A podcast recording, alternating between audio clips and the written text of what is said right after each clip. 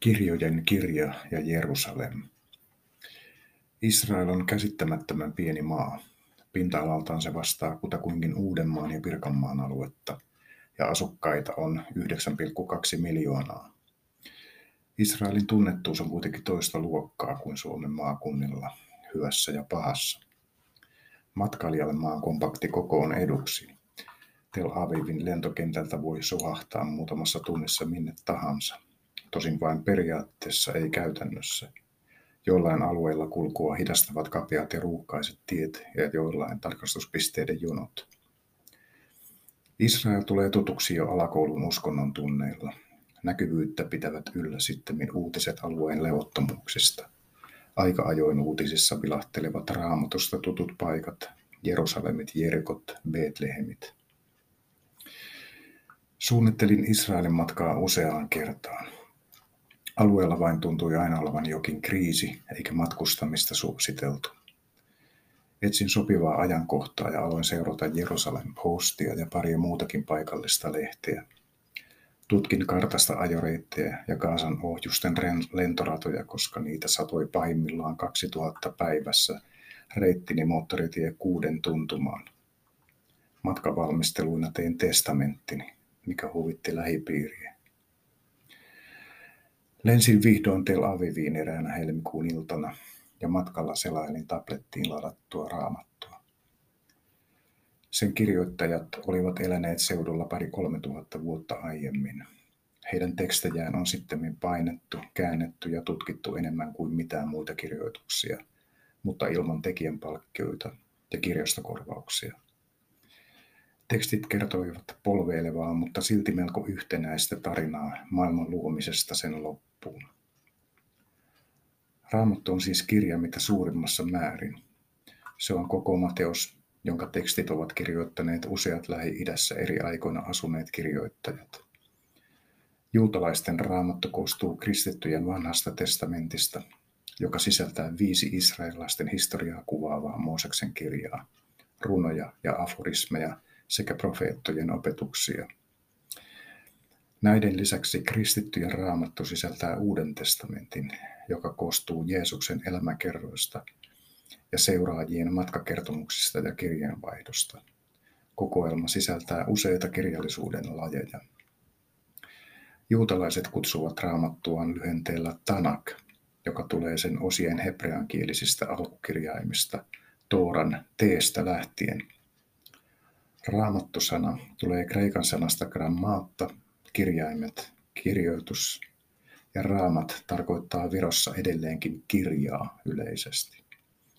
Biblian alkuperä liittyy papyrusrullaa tai kirjaa tarkoittavaan kreikan sanaan. Raamattuun viitataan usein myös pelkillä kirjailmauksilla. Iso kirja, Heilige Boken, Good Book – Monien kansankielten perustana on raamatun käännös. Kirjoitetun Suomen historia alkaa Agrikolan kääntämästä Uudesta testamentista. Myös useiden muiden kielten kehityksessä ja vakiinnuttamisessa raamatukäännös on ollut tärkeänä tukena, esimerkkeinä Lutherin saksannos ja englanninkielinen kuningas Jaakon raamattu. Kielet ja kirjat sisältävät valtavasti viittauksia raamatun sanontoihin ja tarinoihin nykyihminen ei yhteyttä välttämättä tunnista, koska yhä harvemmat enää tekstejä lukevat. Silti myös epäilevät tuomaat saavat Jobin postia ja arvostavat Salomon tuomiota. Arkipuheissa voi heitellä helmiä sijoille ja pestä kätensä päätöksistä. Sanonnat elävät, vaikka niiden lähde on unohtunut. Etsivä löytää. Joka toiselle kuoppaa kaivaa, se itse siihen lankeaa mitä kylvää, sitä niittää. Siivilöitte hyttysen, mutta nielette kamelin.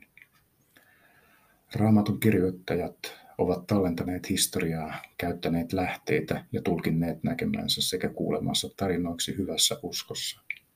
Hämmästyttävää, että yhden teoksen merkitys voi olla niin valtava länsimaisessa kulttuurissa.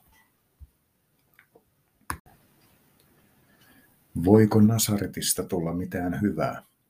Tule ja katso. Ensimmäiseksi suuntasin kohti pohjoista Nasaretiin. Matkaa on Tel Avivista 120 kilometriä josta moottoritien osuus sujui sutjakkaasti. Mutta Nasaretin lähistöllä tiet kapenivat, liikenne ruuhkautui ja navigaattori sekosi.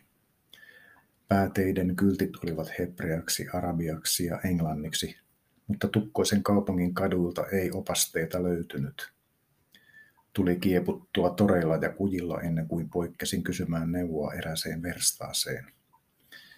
Nyky-Joosef ei puhunut sanaakaan englantia, mutta opasti ystävällisesti puhelimensa kartan avulla oikeaan paikkaan. Ajanlaskun alussa Nasaretin asukkain arvioidaan olleen muutaman sata juutalaista. Nykyisin yli puolet asukkaista on kristittyjä tai islaminuskoisia arabeja, ja moskeijoiden runsaus yllätti. Uuden testamentin tapahtumista muistuttivat täällä niin kuin muuallakin koristeelliset katoliset ja ortodoksiset kirkot, jotka saavat luterilaisen minimalistin lähinnä miettelijäksi. On Marian ilmestyksen kirkkoa, nuoren Jeesuksen kirkkoa, anglikaanien, koptien ja ortodoksien kirkkoja, joiden sijaintiin liittyy enemmän tai vähemmän luotettavaa perimätietoa. Nasaret on siis evankeliumien päähenkilön Jeesuksen kotikaupunki. Kirjoittajien mukaan Jeesuksen julkinen toiminta kesti vain muutaman vuoden ja sijoittui pääasiassa pienelle alueelle Nasaretia ympäröivää Galileaa. Nasaretin lisäksi mainitaan Kapernaum, Kaanaa, Kesarea, Betsaida, Nain ja Korasin. Jos siirtää tapahtumapaikkojen etäisyydet Pirkanmaalle, Matkat ulottuisivat Tampereelta Pirkkalaan, Kangasalle ja Virroille. Meidän maakunnastamme ei ole lähtenyt maailmalle näin voimakkaita vaikutteita. Kirjallisen Jeesuksen esikuvana lienee historiallinen henkilö. Hän on ollut vaikuttava puhuja, joka sai kuulijat tulemaan kauempaakin ja huolestutti puheillaan vallanpitäjät. Kirjoitusten mukaan hän kieltäytyi väkivallasta – ja joutui pidätetyksi syyllistymättä rikokseen, joten Amnesty olisi voinut adoptoida hänet mielipidevankina. Pika-oikeudenkäynti, kidutus ja tappaminen kuohutti seuraajia ja synnytti kansanliikkeen. Tapahtumista puhuttiin ja niistä myös kirjoitettiin. Raamatussa Jeesuksen elämästä kertovia tekstejä on neljä, ja niistä vanhin on Markuksen evankeliumi. Markuksen evankeliumia pidetään ainoana aikalaiskertomuksena, muut ovat myöhempiä ja käyttäneet Markuksen tekstiä lähteenä. Tekijöistä ei ole varmaa tietoa, mutta ilmeisesti evankeliumia eivät ole kirjoittaneet henkilöt, joiden mukaan ne on nimetty. Ne käyvät kuitenkin hyvin nimimerkkeinä.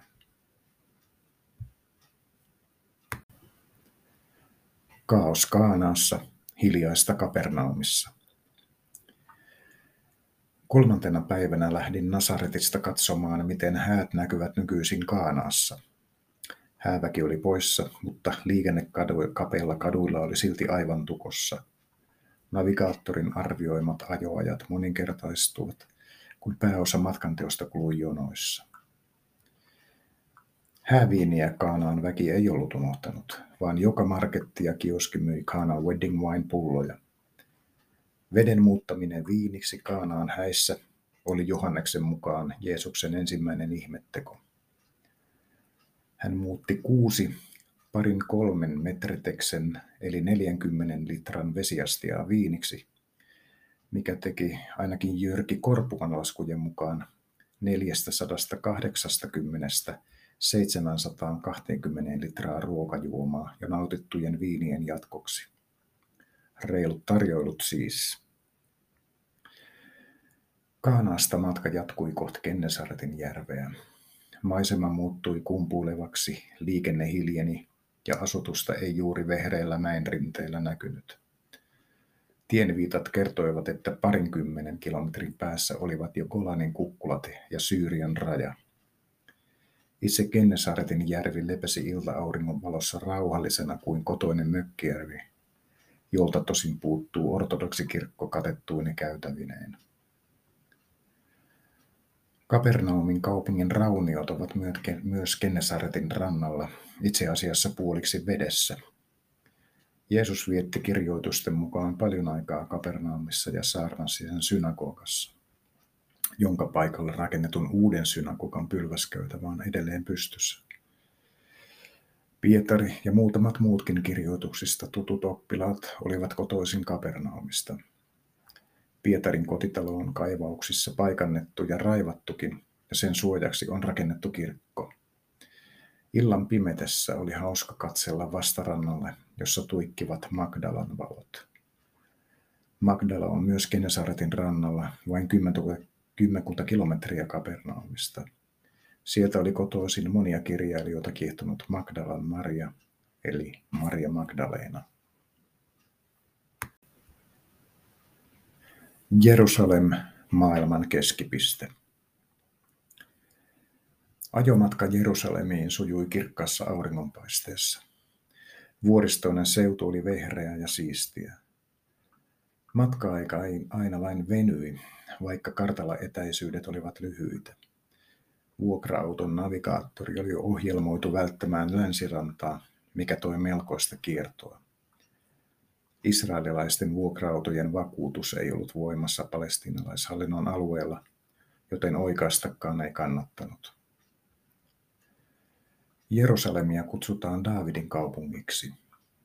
Asiakirjojen mukaan Daavid valloitti kaupungin jebusilaisilta 3000 vuotta sitten, vaikka Jebusin asukkaat sanoivat Daavidille, tänne sinä et pääse. Kaupungin vallattuaan Daavid asettui asumaan Sionin vuorelle, joka on hieman nykyisen kaupungin muurin ulkopuolella. Sionin vuorella oleva Daavidin kaupunki oli tärkeässä roolissa itsenäisyyssodassa, jolloin Jerusalemin vanha kaupunki oli Jordanian hallussa. Ylösjohtavien portaiden vieressä on muistolaatta, jossa kerrotaan jordanialaisten tarkkaampujien väijyneen ja ampuneen Sionin vuorelle nousijoita.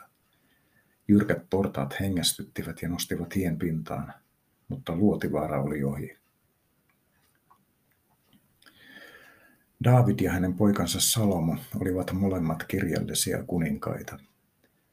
Daavidin psalmit ovat hänen omiin elämänvaiheisiinsa liittyviä runoja, joita esitettiin yleensä lauluina.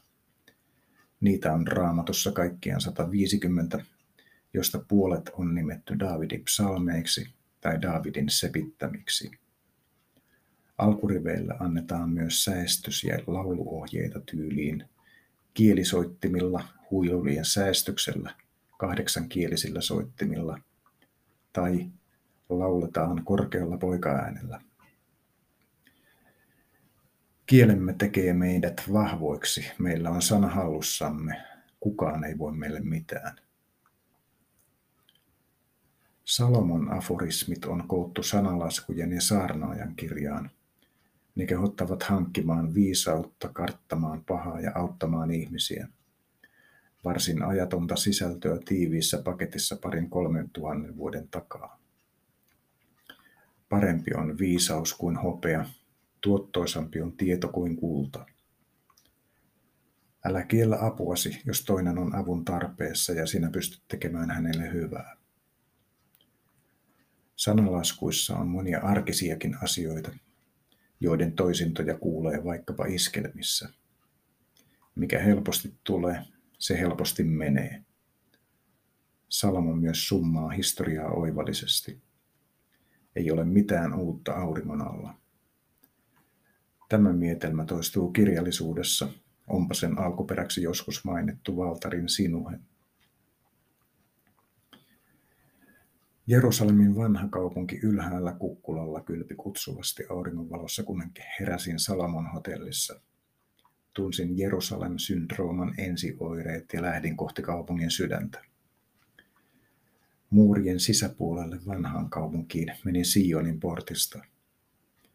Kapeilla katetuilla kujilla siirtyi vaivatta ajassa pari tuhatta vuotta taaksepäin ja alkoi eläytyä kaupungin monipolviseen historiaan – Kaupunki tuntui valtavan linnoituksen sisätiloilta. Via Dolorosaan eli kärsimysten tielle on koottu tapahtumat Jeesuksen tuomitsemisesta ristiinnaulitsemiseen ja ylösnousemiseen. Koko kertomus kävellään läpi eikä eläytymistä haittaa se arkeologinen tosiasia, että nykyreitti on useita metrejä korkeammalla kuin tapahtuma-aikana. Reitti on vuosisatojen aikana vaihdellut. Oman kierrokseni aloitin viimeisen aterian yläsalista, jatkoin öljy- eli Olivimäelle ja sieltä tuomiopaikalle hallintopalassiin. Nykyinen 14 merkkiaseman reitti päättyy Pyhänhaudan kirkkoon, jonka uskotaan olevan Golgatan paikalla. Vanha kaupunki on jaettu armenialaisten, juutalaisten, kristittyjen ja muslimien kortteleihin. Eri kirkkojen ja pyhien paikkojen valtaisa määrä tekee vanhasta kaupungista uskontojen polttopisteen. Jerusalem on kolmen suuren kirjauskonnon keskuspaikka. Kirjoitusten kaupunki kietoo kävijän otteeseensa, joten sinne täytyy palata. Ensi vuonna taas Jerusalemissa.